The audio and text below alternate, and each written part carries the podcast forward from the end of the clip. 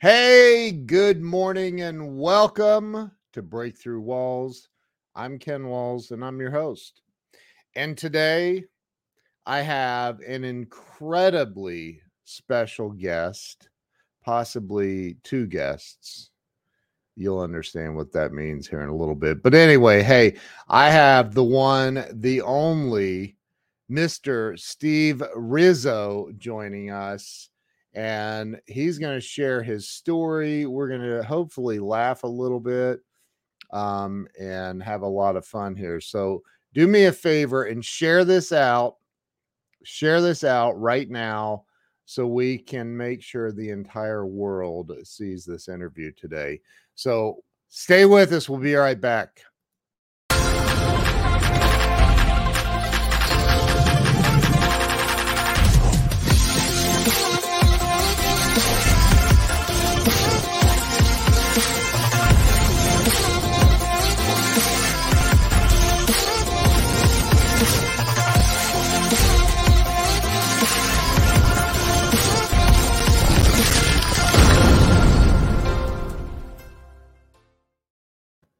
And we're back. Let me bring Mr. Steve Rizzo on the show. Steve, welcome. Thank you for having me. It, it really is great to be here and uh, to converse with you. It is an honor to have you on. I've, uh, you know, you and I recently met, and and and through um, Kellen. Was it Kellen? I think it was Kellen. Yes, Kellen Ann. Yeah. yeah. Love Kellen Ann. She's oh, amazing. Absolutely and um, I've heard uh, like tons and tons about you. Uh, I know Jeffrey Gitomer loves you. He's always talking about you. Um, you know, so I'm I'm pretty excited. So I started this show. Actually, Jen Gitomer was my very first guest on the show. Great guest. She's amazing. And it was before it used to be Jen Gluckow. Yes. and that that's yes. who I had on the show. Yep. Um, so anyway, you know, I've done now this for about over four years, and um, it's all about helping people get unstuck in life. That's that's what I started this show for. Um, so let's start with where you know, talk about like where you were born and raised. Start there. I was born in uh, Brooklyn, New York. Yeah, you could tell by the accent. You know what I'm saying? it's something about Brooklyn people. I was thinking South Texas, but okay. Yeah, and Brooklyn people have their own way of talking to people. They always, if they meet someone, they always they don't even know they're doing it. They repeat the other person's name, like, "Hey, Bobby, how you doing, Bobby? hey, Joey, how are you, Joey?" Unless they're night too bright, then it's like, "Hey, Frankie, how you doing, Freddie? Okay, kid." and they do this. They move like this, you know. Yeah and they say stupid things like, "Hey, you know, not for nothing." I never figured out what that meant, and I was an English major in college. I, I "Hey, you know, not for nothing," you know. that is so funny. I, I, I, uh, you've got the accent down. I mean, I, I don't know if anybody's ever told what accent? You, you making fun of me? I'll hit you in the head with a Buick. You know what I'm saying? I'll punch you with so many rights, you'll be begging me for a left tough guy. You know what I'm saying? That's the way they talk when they when they get into an argument with oh someone. Oh my god. I couldn't even imagine. I could not imagine. I, have never been to a Yankees game, nor yeah. I probably never will, quite honestly. I'm not a Yankees fan. I'm sorry. I'm sorry. Yeah. Please forgive me. Um it, it's a it's a childhood trauma thing. I'll explain it later. But yeah. but but you know, so um I can't imagine what it's like though. Like you got you got a, a, a a lot of tough guys, like you know, hanging out at the Yankees game. Yep. Oh, absolutely. You should you should hear it when uh if a fan isn't cheering enough, you know, hey, tough guy. I just uh I'd like to inform you that he just got a grand slam. Stand up, cheer a little bit, you know. That's so funny. And man. then they'll look at the person next to go, look at this guy. You know, look at him. so nobody punches you in the face for calling them out. No, it's it's not like that, but they talk tough. You know, they really don't get violent unless, of course, you really take them off, and yeah, that's then, a totally then, different story. Then they, then they, might. There's Eric Florn. I always mess up his name. Flanoy. Illinois. Yeah, I know. message from Bob. Did you see that? He's he's Yeah, yeah, on yeah. my he's on my uh my video podcast. Hey, I'm talking here. He comes on a lot and he has some wonderful things to say and he has some really great questions. It's it's great to see you here. Eric's great. He's a great, great guy. You'll see him in the Grow Live Academy tomorrow night too. Cool. So, so there's the great Doug Wing too. So, so Steve, talk about like what was it like growing up in? Um, you said in Brooklyn. Well, I, I, I, the thing is, is that I was born in Brooklyn, and when I was six years old, we moved to out East Long Island. But I always went back on weekends, you know, to meet family. And then on Long Island, we had the rural uh, part of Long Island. Back then, Long Island was just farmland and trees. It was gorgeous. I had a tree house, so I had the best of both worlds. You know, I, I could uh, escape in nature, and then on weekends, I that toughness stayed with me from visiting my grandparents on the weekend. But um, I had a. This is where my. By the way, that's a great leading question because the beginning of my life just was where everything started piling up on me. I uh, when I moved to Long Island, um, I was supposed to go in kindergarten, but because we moved there a little too late, they said I'm too old for kindergarten, and they put me in first grade. Now I didn't know anything. I didn't know ABCs. My mom and dad never taught Oh. me. They're from the old school. I didn't know how to add. I didn't know anything. Wow. And um, I remember my first grade teacher tapping me in the back of the head with a red pencil. What is wrong with you? What is wrong with you? What is this is wrong? This is you should know this. So I'm making a very long story short. And um, Is that a Negative- woman or a man? excuse me, oh, was that it was a woman? It was a What woman. a B Yeah. word. Oh, you have no idea. So, so this stuff was very difficult for me to get through school. And my uh, when I was in eighth grade, I sat in the guidance counselor's office with my uh, mom and dad, and uh, the guidance counselor was supposed to go over my curriculum for the rest of my high school years to prepare me for when I get out. And he said, "What do you want to do?" And I said, "I want to be a teacher." And back then they didn't have computers or laptops or anything, so he had a stack of papers. And he said, "Well, I'm sorry, but." He looked at my mom and dad and said, uh, Steve really doesn't have what it takes to go to college. So not only did I allow this man to tell me what I couldn't do, he'd tell me what I was going to do. And then in 12th grade, I was voted least likely to succeed in my senior class in high school. Is Uh, this all? on- it- Now this is on Long Island, though, right? You- Yeah, this is all on Long Island. This is all on Long Island. And I saw this paper when, because I was a custodian part time as a student. And after school was over, I cleaned the administrative offices. It was a great job. But I noticed this list that was going to go in the yearbook. You know how they have most popular, most likely to succeed, and I was on this list with a few other people for least likely. They never made it. To, never made it to the yearbook, but it stuck with me. Unknowingly, though, uh, I took those negative labels into my adult life, and they were the determining factors for many of the decisions I made. And my philosophy in life for a long time uh, was don't try and you can't fail. And uh, Wow. it took me five years to go to college, Ken, and I I did go. Uh, it was not easy for me, but I went for extra help, and um, I graduated with high honors in uh, psychology, uh, English education, and a master's in theater arts. And uh, I went back to the same school that I graduated from, where I was voted least likely to succeed, and I taught English for a couple of years, and I became a counselor for kids with behavioral problems. And uh, I really loved it, but something else started growing within me. And uh, I noticed a couple of comedy clubs are opening up on Long Island. I decided to go for audition night, and um, I really loved it. And I started getting work, getting paid to do stand up. I left the education thing and did stand up uh, full time. Did that for 23 years. Very successful career. So, um, I mean, we can let the secret out. You're actually one of the jerky boys. Everyone says that to me. and I I'm mean, not, I know I sound like you I, I hate to stereotype, but holy crap! If anybody meets that stereotype, it's Yep. you. because on stage I did this, you know. Hey, and I was just like him. How you doing there, tough guy? Hey, chisel chest, how you doing there? All right there. Frank Rizzo here, buddy. Hey, how you doing?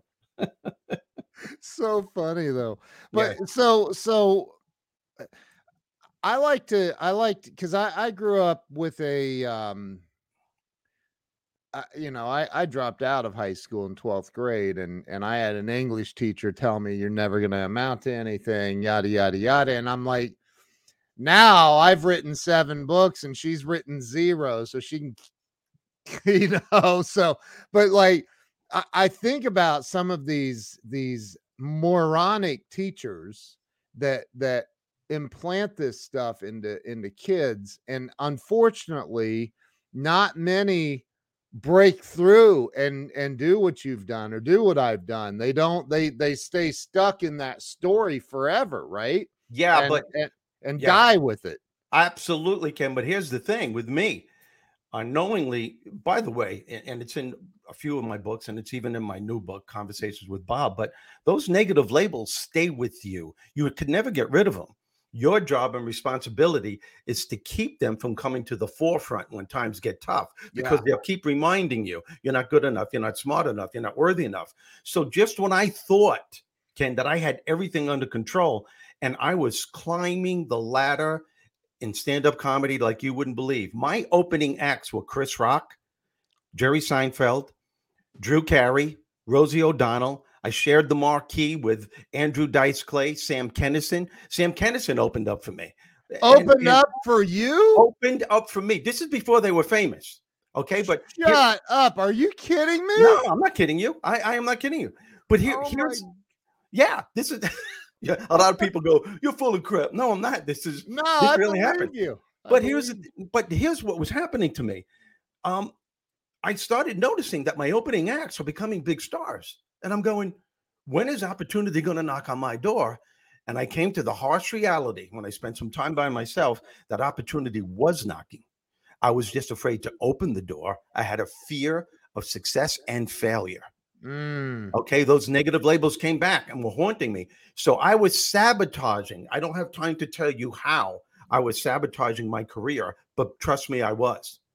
And when I realized that I was, every time I had a big break to audition in Los in Los Angeles, uh, when there were going to be industry people in the audience to show them how good I was, I made an excuse that I had to go on the road to make money so I could support my family.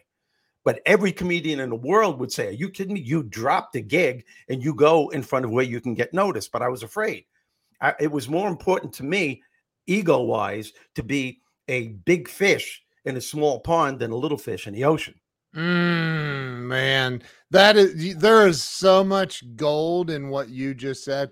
But let's let's let just a, a quick comedy break. Um, the the the I know you wanted to shove a nursery rhyme up Andrew Dice Clay's. You're I gave him one line in that er- nursery rhyme, you know. you what? I gave him one of the lines that he used with the nursery rhyme. Oh, Are we allowed to get blue on your show? Because I'll say it, but I don't. I don't. Yeah, I do whatever, man. I, I, he, this is one of his lines, and I gave him this. Little boy blue. Hey, he needed the money. Oh my I gave him that line. Dude, I cannot believe you had Andrew Dice Clay, Sam Kinison. Sam Kinison was out of his freaking. He was off his rock. He was a sweetheart. I loved, I loved Sam Kinison. really? I was performing at the comedy store and I was talking with Damon Wayans. We're both going on. He was going on before me. Did and you just say Shore- Damon Wayans? Yeah. Wayne? And Mitzi, Shore, yeah, and Mitzi Shore was crying hysterical. Mitzi Shore is the one that owned the comedy store. That's Pauly Shore's uh, mother. And we said, Mitzi, what's the matter? And she was in tears. She said, Sam Kinison was just killed in a car crash. I, I was devastated. And Damon Wayans looks at me. I look at him. We're both emotional. And and as we're getting emotional, they're introducing him to come on stage to make people laugh. And then I had to go on after him. And um, uh, anyway, I, I, I, that's not where I want to go, but I, I just want to finish my statement. So when I realized my negative labels Yeah. were getting the best of me, I decided to go on a quest to better myself. Okay. And I was determined. Ken, I read every self help book that you could think of. I fell asleep with headphones, listening to, at the time, they only had cassettes. They didn't even have DVDs, were just coming Yeah. out. Yeah. Um, I went to spiritual seminars. I went to Tony Robbins seminars. And I noticed a major shift through the years was taking place. And the belief I had in myself was insane. because you can't go anywhere unless you believe in yourself. Everyone kept Right. telling me you're going to be the next one in comedy, but I didn't believe it. Everyone else could believe it, but if you don't, you know, that's the determining factor. So, but something strange started happening as I'm I'm getting this belief in myself. The entertainment industry is coming at me really hard, and they were very interested, but I was slowly not interested in them anymore. And it was at a Tony Robbins seminar, and I still have this. I was at a Tony Robbins seminar. He's speaking for 3,000 people, and I'm looking at the way he has command of the audience and how he's teaching and how he's making a tremendous difference in people's lives. And he's pretty funny. Not Yeah. anywhere near as funny as I am, but he's No. funny. No. And I, as he's going through his thing, and I'm looking at everyone with with emotion in their faces, eh, because you know he's changing their lives. And I picked up a pen, and unknowingly I wrote, "I can do this." And I put the pen down, and I'm listening to him again, and I'm observing the audience. I'm listening to him. About 20 minutes later, I pick up the pen again. I write, "I should do this." Mm. And then a little bit later on, I said, damn it, I am doing this. I still have this paper in glass Wow. on a frame. And I and I and I knew it, even though I had no idea on how to do it. And Yeah. that's when I made the shift to become a motivational speaker. And I've been doing it for 25 years now, 24 years. Best decision I, I I ever made. Now I get to make people laugh and give them a message. And I've written four books, and the newest one just came out about two weeks ago. Absolutely. And we're definitely going to talk about the new book and other books, but go back to when you, f- you just, I mean, I, I don't know if you realize this, but you kind of blew past some ginormous names that you were just hanging out with, talking to. Um, and, and, you know, I mean, did you ever find yourself in, in like, like, in awe? Like, I I'm I'm I'm talking to Damon Wayans right now. Like I'm hanging out with Sam Kinison. I'm No, I- I- No, because they weren't No. stars then. They weren't really. They were becoming stars. Damon Wayans was just doing in living color. Uh, uh, um, um, Kinison was right before he did the HBO specials with Dangerfield. Some of them were big, uh, you know, and stuff, but most of them weren't. Um, what concerned me and where the fear came into place and what brought awe to what I did, this major decision, was every now and then for the first couple of years when I was speaking, I would see these guys and how big they became. And every now and then I would have a, a jolt of fear saying, Did I make the right decision? yeah. You know, where could I have been? What would have happened if I would have stayed?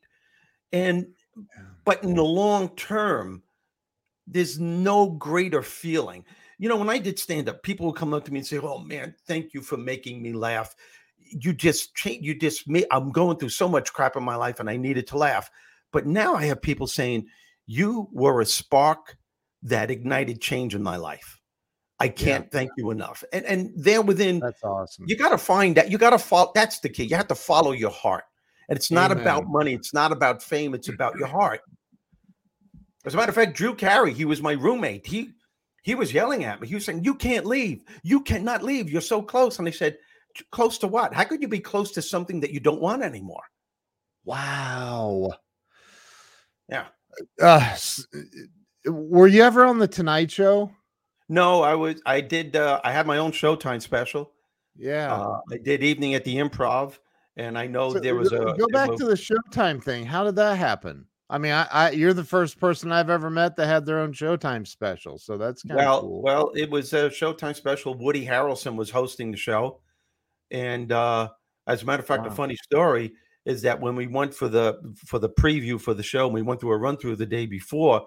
Wo- Woody came into my green room, into my dressing room, and he said, "Hey, man," he goes, "This is when he was doing Cheers." yeah. He said, "Hey, man," he goes, um, "How do you want me to introduce you?" I said, "Tell him you're going to bring up a guy who was voted least likely to succeed in his senior class in high school, and now he's at the Sands Hotel in Atlantic City with his Showtime special." And that's how he introduced me. It just came out of my mouth. And I wanted to go love up. I wanted to go up on stage and say to everyone who said I couldn't do it, "Fuck you!" Hey, I love that man. That's so I know. funny. So so uh, let me ask you a question, I- and and we don't need to go deep, but were there uh, like you know looking back at at childhood, man, and and all because I I like I think about this like you know the things that happened to us as kids, like they impact us throughout adulthood and and our lives, right? Like was Yeah. uh, how was the how were things at home? Was everything good? Did you have the the leave it to beaver life? What was it No. like growing up? No, I had uh, I had a. It's it's tough because I my mom and dad both passed on years ago. I I still think of them. I love them. They were uh, they gave a lot of love, but they were consumed with so much fear. Uh, and it's only through Mm, understanding and delving into their past where I realized where that fear came from.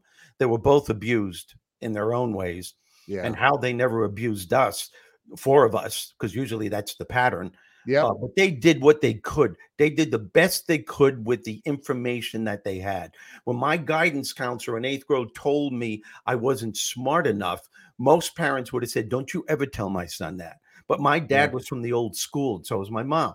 They figured this guy's got to know what he's talking about. Look at his title, guidance counselor. If he doesn't know, who does? So, because they just sat there and took it, so did I Yeah. you know Yeah. Eh, so you know they did but there was a lot of fear there was always a fear of not having enough money and arguments were about not having enough money and um Yeah. just quick bursts of anger and um but so you know what you- go ahead Yeah, I, you you see, you were brought up with all of these emotions that you were seeing, Oh, yeah. fears and everything. oh yeah yeah. Wow, wow. Yep. So that that I mean that, the- and for me, like, because people, I've never been a professional comedian, but I have people tell me I'm funny once in a while. Um, I, I, you know, but I think a lot of that comes from pain. You know, I mean, it comes from Yeah. Our own fears and pains and all of that shit that that you know makes us. I, is it a is it a defensive mechanism? Maybe I don't know. oh oh it absolutely is yeah, Oh, it absolutely is. You know, every time I was on stage as a comedian and even as a speaker, you know, there was a point where it's weird how your brain works because I know I'm live, I'm on stage, I'm doing my thing, but there's something going through me. And when I when I started doing comedy, this is when I realized I had a healing quality about me. I'm saying I am up Mm. here and there's 600 people in this audience. They're laughing their asses off, and some of them are going through some intense stuff right now. Maybe they're going through a divorce, they're having financial difficulties, maybe they or a loved one are inflicted with some kind of illness. But for that hour that I'm on stage, their challenges or problems, whatever they were, never owned them because they simply allowed themselves to take time out to laugh. And as I always say, laughter is the pit stop in the rat race of life, and that it gives you enough emotional fuel and repairs to get back into the race again. But the Amen. initiative and the proficiency uh, uh, that allows you to laugh comes from what I call your humor being. Everyone on this planet is born with a humor being within them. Your humor being is of your higher nature. It's a part of you that brings out the best in you when times get really tough. So, what about the people that and i know you've met them i have i'm like have you, you met somebody that like no matter what you say they won't laugh oh yeah, oh yeah. And you know what's funny with a comedian? Every comedian will do this. You can have 500 people in the audience. 499 are laughing their asses off, and there's one person in the front going. And comedians focus on that one guy. that one guy- They're actually saying to themselves, "What the fuck is wrong with this?" to themselves as they're doing their act. You know, look at this guy. What the fuck? Why is he sitting up front? If he doesn't like it, why the hell did he show up in the first get place? out of here right I'm saying- and sometimes he'll say something, and and then the guys or the woman that's sitting there will go, "I just don't think you're funny," you know. And then of course, then a thing goes on, you know. Yeah. wow that's so funny so so you got into so you you did you did comedy for 20 how long 23 years you said I- it was 20? uh, it was 22 22 three Okay. years but but i was when i started the speaking thing i was still doing comedy to make a living as i was weaning into the speaking thing. So i was doing both for about three years. Yeah and yeah, then so many bookings started coming in from the speaking thing that i had to let it go. But i was you know i was still i'm still funny when i present you know? Yeah. So so you you got in so that was like corporate and events and and Yeah, a lot of Fortune like 100, 500 companies, yeah education groups. My message is conducive for every group. yeah yeah Basically, what I do is I show people how to start each day with an unstoppable attitude to succeed, regardless of their circumstances, and how to enjoy themselves during the process. And that's the key phrase, regardless of your circumstances. yep Because it's easier I- to go through life and things are working great. But when it's not, what's your attitude like? So Yeah. So so when you when you it's funny there are some parallels, man. I I I I, re- I remember 20 maybe longer some years ago um reading Awaken the Giant Within. oh yeah. And, and I remember Tony talking about um, flying his jet helicopter over San Diego and hovering over the building and and realizing he had he was the head janitor in that building 10 years earlier, you know. Yep. And I was like, oh my God, I can do that. I love that. Like, you know, and so um I, I I Tony changed my life too, man. And and you know, I think he's changed a lot of people's lives. But so you you went into you made the transition from doing stand-up comedy to going into I mean it's still there's still got to be comedy in your in your speeches. Absolutely. Yeah. I still make them laugh. You have to. The attention span of the average audience today is very minimal. And Yeah. unless a speaker has some kind of entertaining value, you run the risk of losing their attention. So my Right. first five, seven minutes, I'll do nothing but make them laugh, and you can actually see their shoulders relaxing. So when I hit them with this message, it's not like I'm preaching, and Yeah. then they have a hard time adjusting. How can this guy, and I'm not boasting, well, maybe just a little. how, Hey, could you got this, to. how could this guy be so damn funny, and I all of a sudden come up with something so profound that he has he's bringing tears to my eyes. It's like an emotional roller coaster, you know. Yeah. And. I have a blast doing that. It- It's there's nothing more rewarding. What are what are some of your um what are some of your messages that you deliver and I, I and I want to get to the the the book. I want to talk about the the new book, but Yeah. what are some of the messages that you're delivering as a motivational um speaker? There, there are three things that I have at at my disposal. Um, um, my sense of humor and um, my uh, my my ability to tell stories. I love telling stories because I acted out, and uh, I did a you know few plays off Broadway and stuff like that. So, and I have a master's in theater arts. So, theater arts. So I, I I act it out.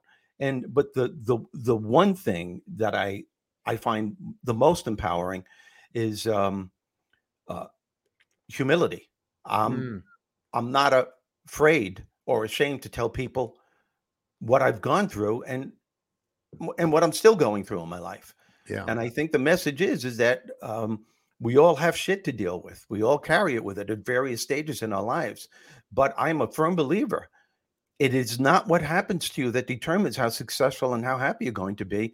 Ken, you've heard this before. It truly is what you do about what happened. It's the choices you make. It's the thoughts you have about any challenge. That will determine the quality of success and happiness you're going to have in regards to that challenge. And, and whether I speak to groups, if they want to enhance their sales or if they're embracing change, whatever it is, if they want to kick their company up a couple of notches, Yeah. uh, uh, that's one of the messages. And, and another one is uh, make a conscious choice every day to enjoy yourself during the process. In this country, there is a mindset, and it's a frightening mindset. The mindset is, and they've created this habit I'll be happy when I achieve the goal. I'll be happy when I get to where I want to go, not realizing that they put their happiness on hold.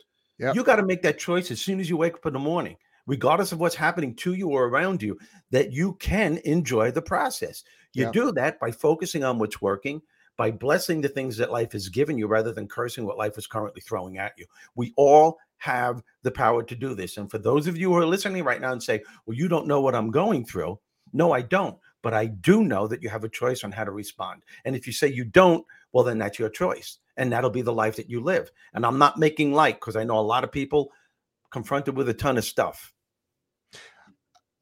you know in the movie um the secret jack canfield talks about he's like you know i i saw my Um, my father was abusive to me. My father was abused. I saw my wa- my my mom get physically abused by you know and and and I could continue in that story, but it, you know, really the story is so what?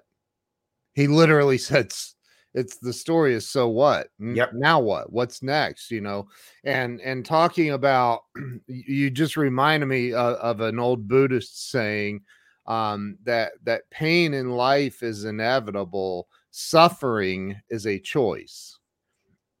Yes, and I honestly believe what I say, and I and Bob tells Bernie in my new book, suffering. He says, Bernie, suffering may be unavoidable. As a matter of fact, suffering is part of the healing process. Yeah. But just but just suffering can be avoided.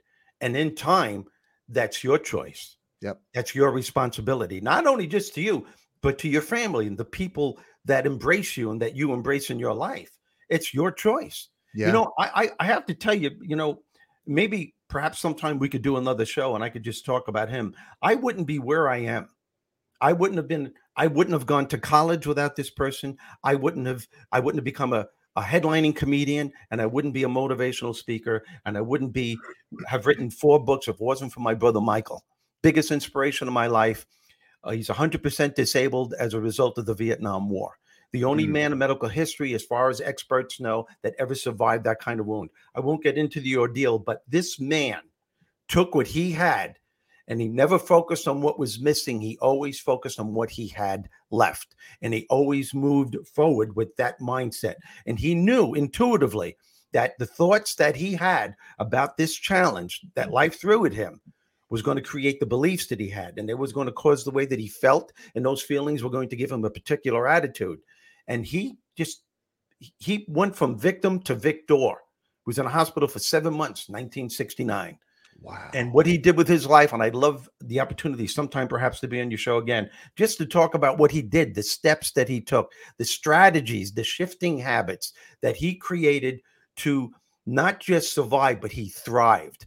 And I learned from him. He's the one that took me by the hand, not suggested. He told me I was going to college.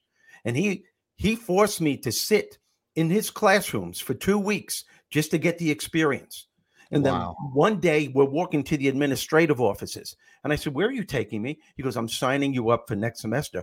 I had tears in my eyes. I said, No, I can't do this. The fear hit me like you wouldn't believe. I was wow. so overwhelmed. I said, Mike, please don't do this to me. I'm wow. going to fail at this. And I did it. And I told you before what I graduated with high honors, high honors. Yeah. But he did it. He did it. And I was blessed to be surrounded by people throughout my speaking career and comedy career, famous people who overcame adversity and those who destroyed their lives. And I use these stories when I speak to my audiences. I have an incredible story of Rodney Dangerfield that I knew personally. I headlined his comedy club 86 and 87 every single weekend. This is when he was at the pinnacle of his career. I have an incredible Eddie Murphy story that I knew quite well. you knew Eddie Murphy? Very well. He lived right near me on Long Island. And and uh, I, I had the pleasure of meeting Christopher Reeve and Dana Reeve five months before he passed away. A wow. story about him which which which exemplifies an attitude of gratitude. And I use these stories. I have programs for each one of these individuals that I mentioned to you. Wow. And that's how people learn. You learn from life stories. Yep. Wow. Uh, you you might be the most um like you know you've you've worked with and met a lot of really really famous people. It's incredible. Yeah. Yep. It's incredible. And you keep talking about dude, listen, if you called me at at you know seven o'clock on a Tuesday and said, Hey, I want to let's do a show. Like five minutes later, we're live. Forget about it. like I'm in, like whatever. so so um and and Michelle Geske is she's a fellow New Yorker, by the way. I don't know uh I, I, Michelle, you, where Michelle. do you live? Manhattan? I don't know where she lives, but she's she's in New York. She's from New York. She loves you. I can tell. Well, she called me a gorgeous soul. I love that. she did. I put that on my website. Steve Rizzo, attitude adjuster, and a gorgeous soul. Thanks, Michelle. I love you. Oh, that's funny.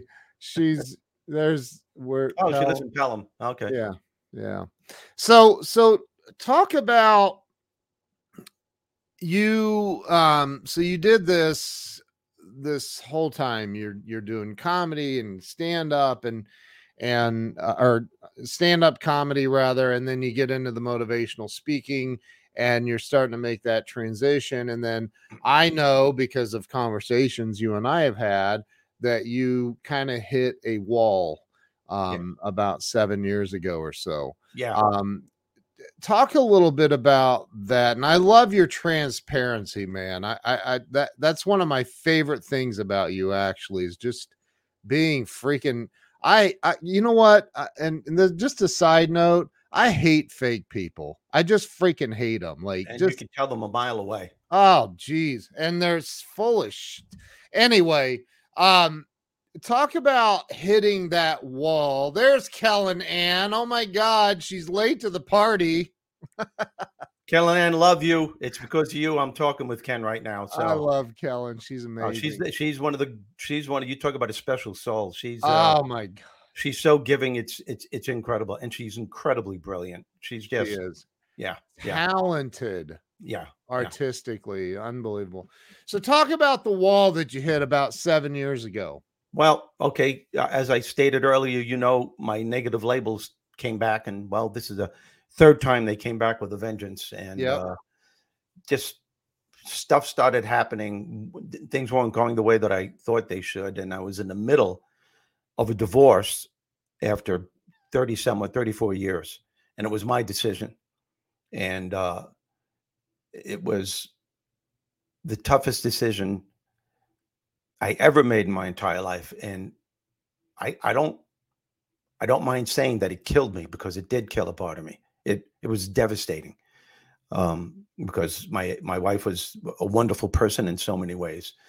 And I don't have time to tell you exactly why I left, but I knew I had to. I just knew it. Yeah, yeah. And um, I I woke up one morning and um, I was pretty emotional, and I just said to her, I said, uh, "I'm moving," and she said, "Where you going?" I said, "I don't know yet, but I'm going somewhere in California." She, and then she goes, "What is wrong with you? Please see someone. Let's go together. Talk for yourself." And I said, "No, I I have to go." And I had friends there, and uh, I went and I rented a condo or an apartment in Marina Del Rey, and I stayed there for two years. And I knew that I went there to face my demons, whatever they were. And, you didn't know um, what they were at the time. I, I had a funny feeling. I had a Oh. funny feeling. I had a funny feeling what it was. Yeah. And um, I stayed there. It wasn't easy, but yet I felt relieved that I was far away. I couldn't get any further from Long Island to California unless I went to Hawaii, and I wasn't going to go that far. Yeah, right. And I, I, I, I exercise every day. I always did since I was 13 years old, and that always vents a lot of frustration. And after my exercise at the 24-hour gym, I'd go there at four in the morning, and I would walk around Venice Beach, which is not a safe thing to do. Trust me, at that time in the morning, you know. yeah. And one morning, uh, I was walking along the beach, and the sun was rising, and um, I lost it. I absolutely, I mean, lost it, and I was yelling at God. Yeah. and I'm screaming, "Where are you?" And and then I said, "What the hell is wrong with you? And what is wrong with me? And what am I doing here?"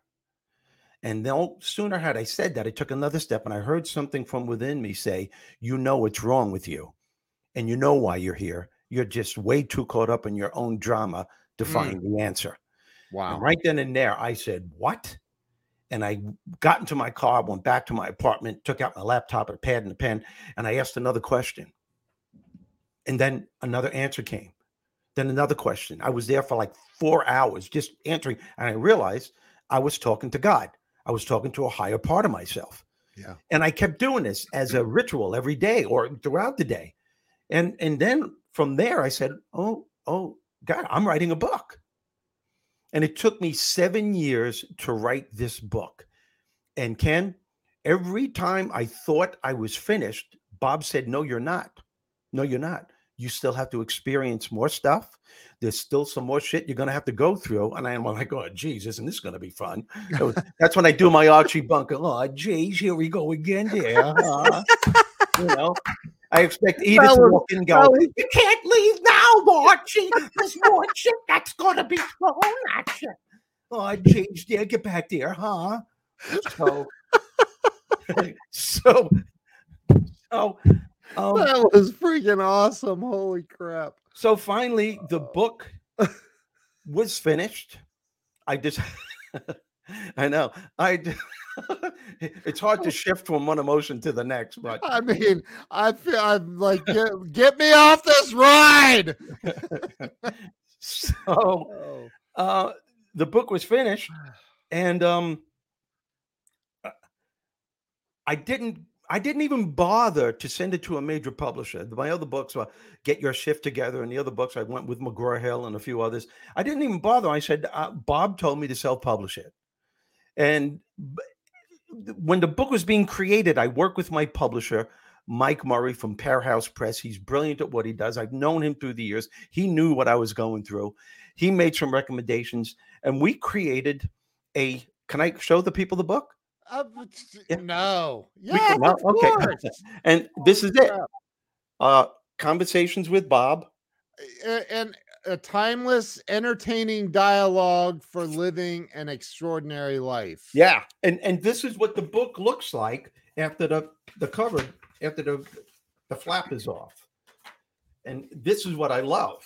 That's so gorgeous. Yeah, you know, it almost looks like a Bible. You know what I'm saying? It's, it's And- gorgeous. And Bob is the one that told me when I wrote this book to break it up into four parts, and each part would have four chapters.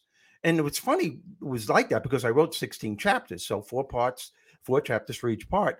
And I realized when I broke it down into that, each part had its own messages. And I it, it was broken up so easily. And each chapter looks like this. Each chapter begins with that, a title with the, with the ocean. The ocean is always the symbol because that's where I started writing the book. That's why you see this. Someone took a photo of me here on Long Island in the Hamptons when the sun was coming up, and uh, Wow. that's, yeah, that's a that's a good. So everything is based on that, and Bob is giving the forward in the book. Okay, Bob so telling you why I wrote the book. so so tell tell me for you know i mean you you you just offended probably 60% of the audience i'm kidding um why bob well i mean why not I'll- I'll- god I'm not going to tell you why, but you'll see. It's very funny. Bob is hysterical. It's about two people. Let me let me if you don't if can I can I give you yeah are this- two this people. is- It's- this whole book is di- it- it's a dialogue between two people, Bob okay and Bernie. Everyone has an inner Bob and an inner Bernie. yep Bernie represents every single person, everyone that, that's listening, every person on this planet has an inner Bernie. Yep. Everyone feels that somehow, some way, on some level, their life isn't working or they're going through crap over and over again. There are a lot of people just feel life is too tough. Even those who enjoy themselves are going to get hit hard with something somewhere along the way. yep So Bernie represents everybody on this planet who feels that their life isn't working on some level or another. All the answers to your challenges and problems come from your inner Bob. Doesn't matter what you call it. And Bob makes this very clear to Bernie at the beginning because Bob, Bernie knows he's talking to God. Okay. And he, he tells Bernie, he goes, Look, Bernie, it doesn't matter. You can call me the universe. You can call me the light, the force. You can call me the source energy. You can call me the truth. You can call me your authentic self. The only thing that really matters is that everyone on this planet knows that there is a higher part of them, their higher nature, that has the answers to all of their questions and solutions to all of their problems. It may not make your problems go away. The chances are it won't. But this inner Bob will help you to work your way through the problem. And by doing that, in time, when you handle any challenge and accept it and embrace it, that's empowerment. And that's why we're here on this planet. We are here on this planet to experience, to learn, and to grow and to become the best person that we can be. How you experience all of the things in your life, I mean, everything the good and the bad, the fair and unfair, the right or wrong, will determine what you learn. That continued learning will lead to your growth. That growth will pave the way to who and what you become. Our job and our responsibility is to become the best person that we can be. And that's the message that Bob gives to, gives to Bernie. Bernie winds up in this place from a heart attack in a hotel because he was so negative his whole life that he gave himself a heart attack. And he winds up in this place that he thinks is heaven. And he says to the gatekeeper that I want to see God. And he goes, Well, we call him the big kahuna here. And I'm going to tell you why he gets the name Bob. Goes, well, if it doesn't matter what you call him, I'll just call him Bob. Okay. Ah, uh, yeah, yeah, yeah. So the gatekeeper goes, Bob's a nice name. I'm sure he wouldn't mind. So anyway, it's funny. Bob is hysterical. Oh my God. I love it. And I Bernie it. breaks down at the beginning and says to him, crying, there's a whole thing where he's crying. He said, You never answered my prayers. I prayed to you. I pleaded to you. Do you know how it feels to know that you deserve everything in life to see your friends succeed and you're getting nothing? And and mm. Bob said, "Yes, you. I did answer your prayers, but Bernie, you squashed the seed possibility from manifesting with your negative attitude. You prayed with the same attitude you have about your life." Mm. He goes, "What wow. do you expect? A miracle?" He goes, Haven't you ever heard the saying, God helps those who help themselves? And he goes, Bob Bernie goes, Yeah, I've heard it my whole life. He goes, You have to meet me halfway. I could only do for you for what you're willing to do for yourself. In other words, you can't pray for peace of mind for that day and then go in traffic and start cursing at everybody in traffic. you can't you can't do that. Damn it, you just ruined my entire life, Steve. Thank you, Phil. Phil Santino, great friend of mine. I, I love Phil. Phil is awesome. So so uh, okay, like how do I tie all this together? You've uh, you know what? I think we're gonna have to just start a show together. So so I would love to do that. I, I would too, man. I, I I I love everything you're saying, and I I subscribe to one thousand percent of it.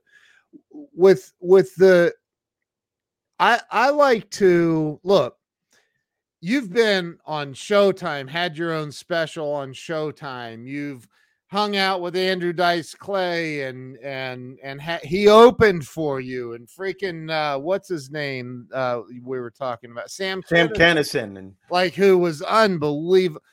He was offensively funny though. I mean, but very I mean very offensive. Um, but but he was. But I, I love that scream he did. Just that um, he, oh, when he, he, when, when he opened up for me it, before he was people didn't know who he was. Oh and wow! We toured we toured New York, New Jersey, and Connecticut for two months one summer. And I, I just I love the guy. I fell in love with the guy. I just love him. He was such a sweetheart.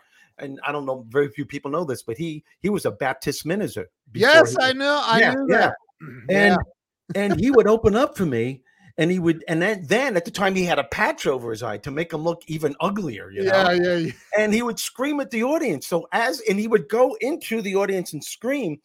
And when he did people on the other side were leaving like let's get the hell out of here. This guy's frightening. And he could he had a hard time getting booked because the club owners the club owners were were, were saying sam I, I love you. I think you're funny but I'm losing half my audience because they're afraid of you. Yeah. He was the only comedian that when I was introduced, because I headlined, when I was introduced, I was still laughing as I was on stage. At the At him. I, I, remember the thing he said, uh, he said, "What have you seen this new rad, the rockers against drugs?" He's like, "Are you kidding me? Like rock rockers against drugs, rock created drugs." He's like, that's like Christians against Christ. ah, ah, ah, ah. It was so. Was his ridiculous. opening line when he was younger, when, oh. when we, before he was famous, he'd go out into the audience and he'd go, "I'm not your everyday comic." He goes, "I don't talk about. You ever notice you put your socks in the dryer, but only one comes out? Where did the other one go? I don't do that." He goes, "I don't do that. I talk about relationships, primarily women, guys." And there are two things you want to know about women. Number one, Women love to be misunderstood. And he goes, he goes, number two, and he goes, ah, ah, he goes, they want to be beast fucked. Ah, ah. And he starts, he starts screaming in the audience. He's actually his face is like this. I know. Faces.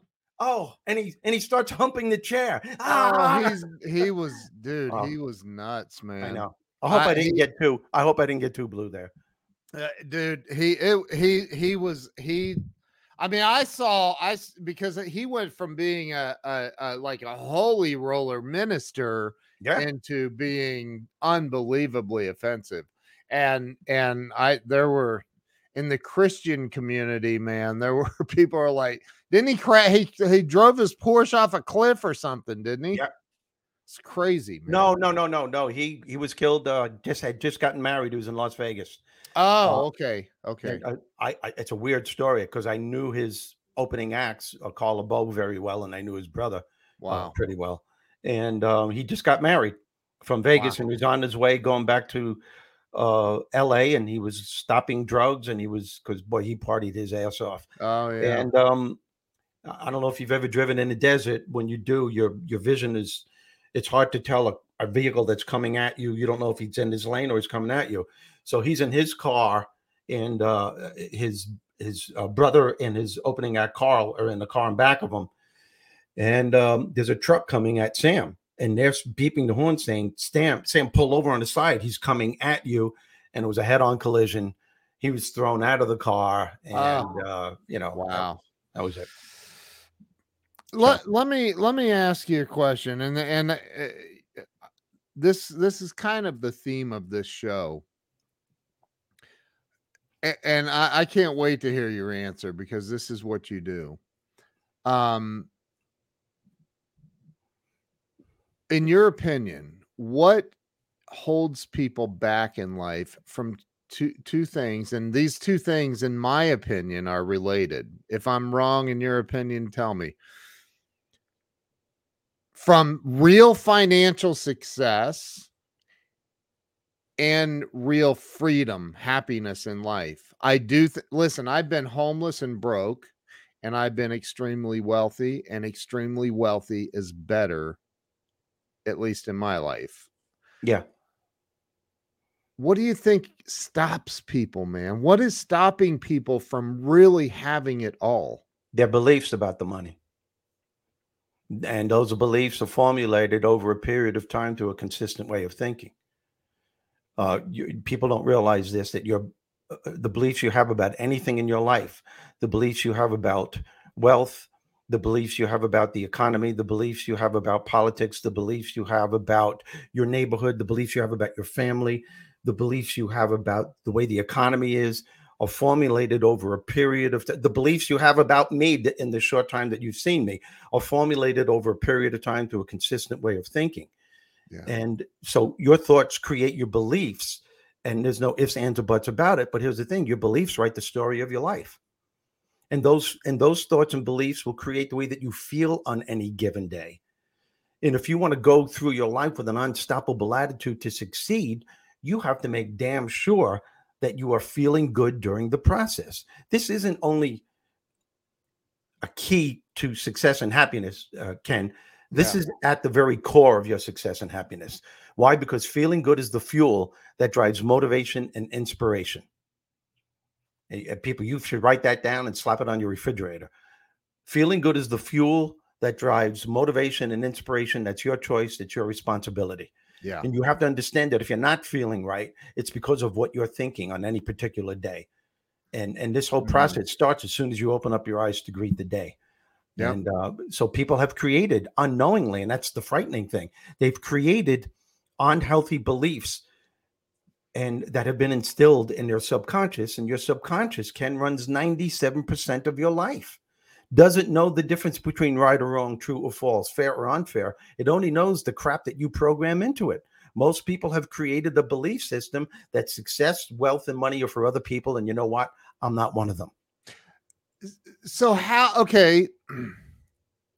We've all you and i have both met plenty of people that that fall into the the category of they're they're probably always going to suffer and never succeed financially or any other way we've met those people. Like you just know, like that that that you're screwed until you have some kind of a huge shift, right? But you can, yes, you can unscrew yourself. You have. I totally agree. Shift is the best word because that's what's in the book too. Conversations with Bob. He gives Bernie what he calls common sense success strategies to turn his life around and shifting habits.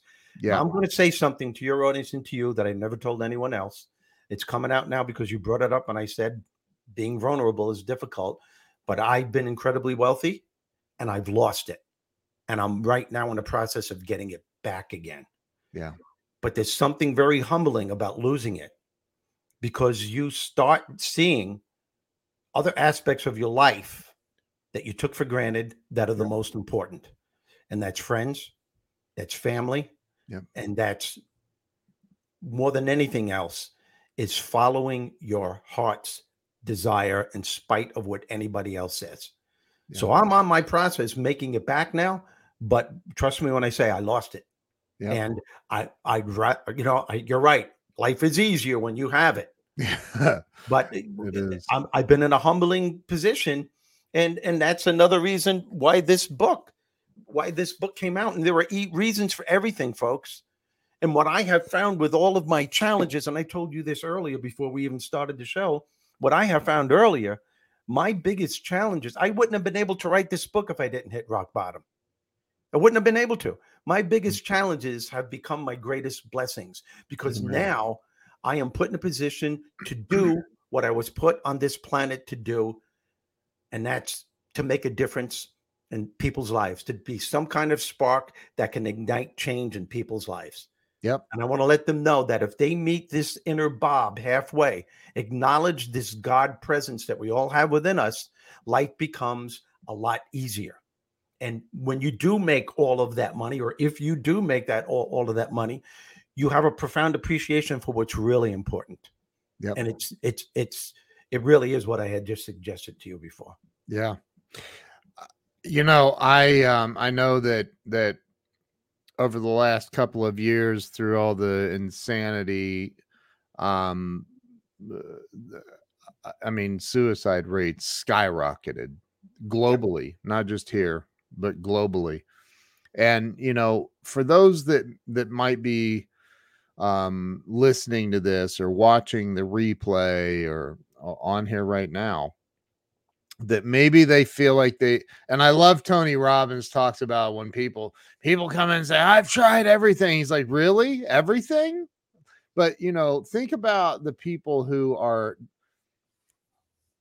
hanging mm-hmm. on by a string a thread right now and they don't they feel like they've tried everything. They feel like they've given life everything that they have and they still can't figure it out. They still aren't making it. That's what, because they don't know how the laws of the universe work and they and they work there. The laws of the universe the law of attraction does not show favorites. Amen. It does not show favorites. Nope. it, does, it you you know i can go into a room and it could be pitch black and unknowingly i could hit a mechanism that will turn the lights out. And even though i didn't know that i did that the law of electricity will work anyway. Yep you, is that a good analogy? I think it is. Yeah, absolutely. So you could be living a wrong life and not knowing that you're living a wrong life. And here, here, let me put it in a nutshell. What you think is what you get. And what you say out loud is what you ask for. And if you've yeah. gone most of your life thinking that you're a loser, not good enough, not smart enough, and everybody else has what you want, you're sick and tired of going two steps up and five steps back. That's the life you're going to live. That's your inner Bernie. That's what the book is all about. That's what Bob Storr Bob saw Bernie's gift. We all have it, whatever it may be. Yep. And and he did get close, but it was on his own negative inertia that put him back five steps. Bob shows Bernie in this book how yeah, yeah, yeah, I prayed, you prayed Bernie, but you know what? And here's an example. He shows him an example of when he prayed for an opportunity so his new invention could be noticed by millions all over the world. He's sitting next to a person on a plane and because his presentation didn't go well that morning before, he was so pissed off in such a negative mood, he kept ignoring this guy's inquiring as to what he did for a living. And yeah. the guy says, I couldn't overhear your conversation on the phone before. Do you? And finally, Bernie looks at him and goes, Pal, you know, leave me alone. I need time by myself. And when Bernie realized what he did, Bob just suggested to him he very well could have been the seed possibility for the prayer that you were asking for, but you squashed the seed possibility from taking wow. root to manifest in what it was it you desire. Dude, that is so powerful. I talk I talk about that quite often. Like wake up. Yeah. Open up your freaking eyes, become more aware of what's going on around you. Yep. God's answering your prayers all the time. Yep. The book is based on three principles, and this is what this is what Bob says to Bernie at the beginning. Number one, you need to know without a doubt that you are the creator of your success and happiness. What that means, as we just said, that that means what it's not what happens to you; it's what you do about what happens. Number two, you need to know that you're the only problem that you will ever have, and somewhere within you there is always a solution waiting to be discovered. You just have to learn how to get out of your way and perhaps be still to allow the solution to reveal itself. Number three, whenever you're confronted with a problem or a challenge of any kind, it's never a matter of managing your mind. It's always a thought. It's never a matter of managing the situation. It's always a matter of how you manage your mind. Yep. Can you manage your mind and the toxic emotions and beliefs that are keeping you from finding the solution that's waiting to be discovered? I, I'm looking for if you if I look like I'm distracted, I'm looking for the link to the book. What is it? Um yourinnerbob.com. Your inner Bob. That's it. Okay, so listen, everybody watching right now, um, I rarely like give orders, but I'm ordering you to go to your hold on, your inner inner bob.com Bob is order B O B. Um, here in Columbus, Ohio, there's a Bobb Chevrolet and it's B O B B Bob. Okay, um, but this one is a single B and it's yourinnerbob.com. Go get the book. I mean, go get the book. This is powerful, powerful stuff. And I know it's on Kindle too. So they can go to Amazon, order the book on Amazon. They can order it on Kindle. I have it on Kindle. Um, I'm getting the physical copy of it. But like, dude, like this has been one of the most powerful interviews I, I I've ever had. This is incredible. I appreciate that. Thank you for being here. Thank, Thank you for, for sharing me. your wisdom. I feel like there's so much more we haven't even uncovered. I, I, just feel like there's so much more. Well, let's talk. Let's work something yeah. out. Yeah. If you'd like. Yes, absolutely. Steve Rizzo, where can everybody follow you? What's the best place on social media? Um, I would say Facebook. Facebook, Facebook. is where you could uh, you my you could my uh, my my video podcast with uh, Eric Bam. Uh, it's uh, hey, I'm talking here. It's also on on YouTube, yeah. and it's live every other Thursday. It won't be on this Thursday. It'll be next Thursday, and uh, it's really a fun show. And it's basically what what we're talking about here. We're talking about situations, yeah. uh, adversity that people, things that people go through, and uh, I'm having a blast doing it and it's called Hey, I'm Talking Here. That's awesome.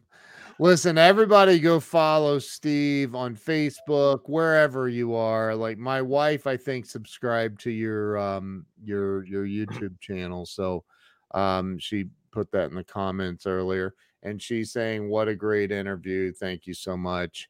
So everybody go follow Steve. Go to yourinnerbob.com, order the book um I I I started reading the book and and I you know you know how it goes. I, I haven't I haven't gotten all the way into it yet. So um, and, and, and and can I ask you when you do read the book is just to uh my goal from the bottom of my heart is to get this message out. So a review on Amazon can go a long way. Yeah, it sure can. So everybody go read the book, leave a great review. If you have a bad review, keep it to yourself. Yeah, really. Because I know a guy named Tony who will knock on your door and say, Listen, I think we have to have some kind of conversation. The book is Conversations with Bob. Well, you're going to have one with me. All right. I'll hit you so hard your family will die. You know what I'm saying? Oh my god. Uh, hey, everybody, make sure you go follow Steve, go buy the book, leave a great review, and have an amazing day. Steve, thank you so much. I appreciate you, man. I appreciate you. Thank you.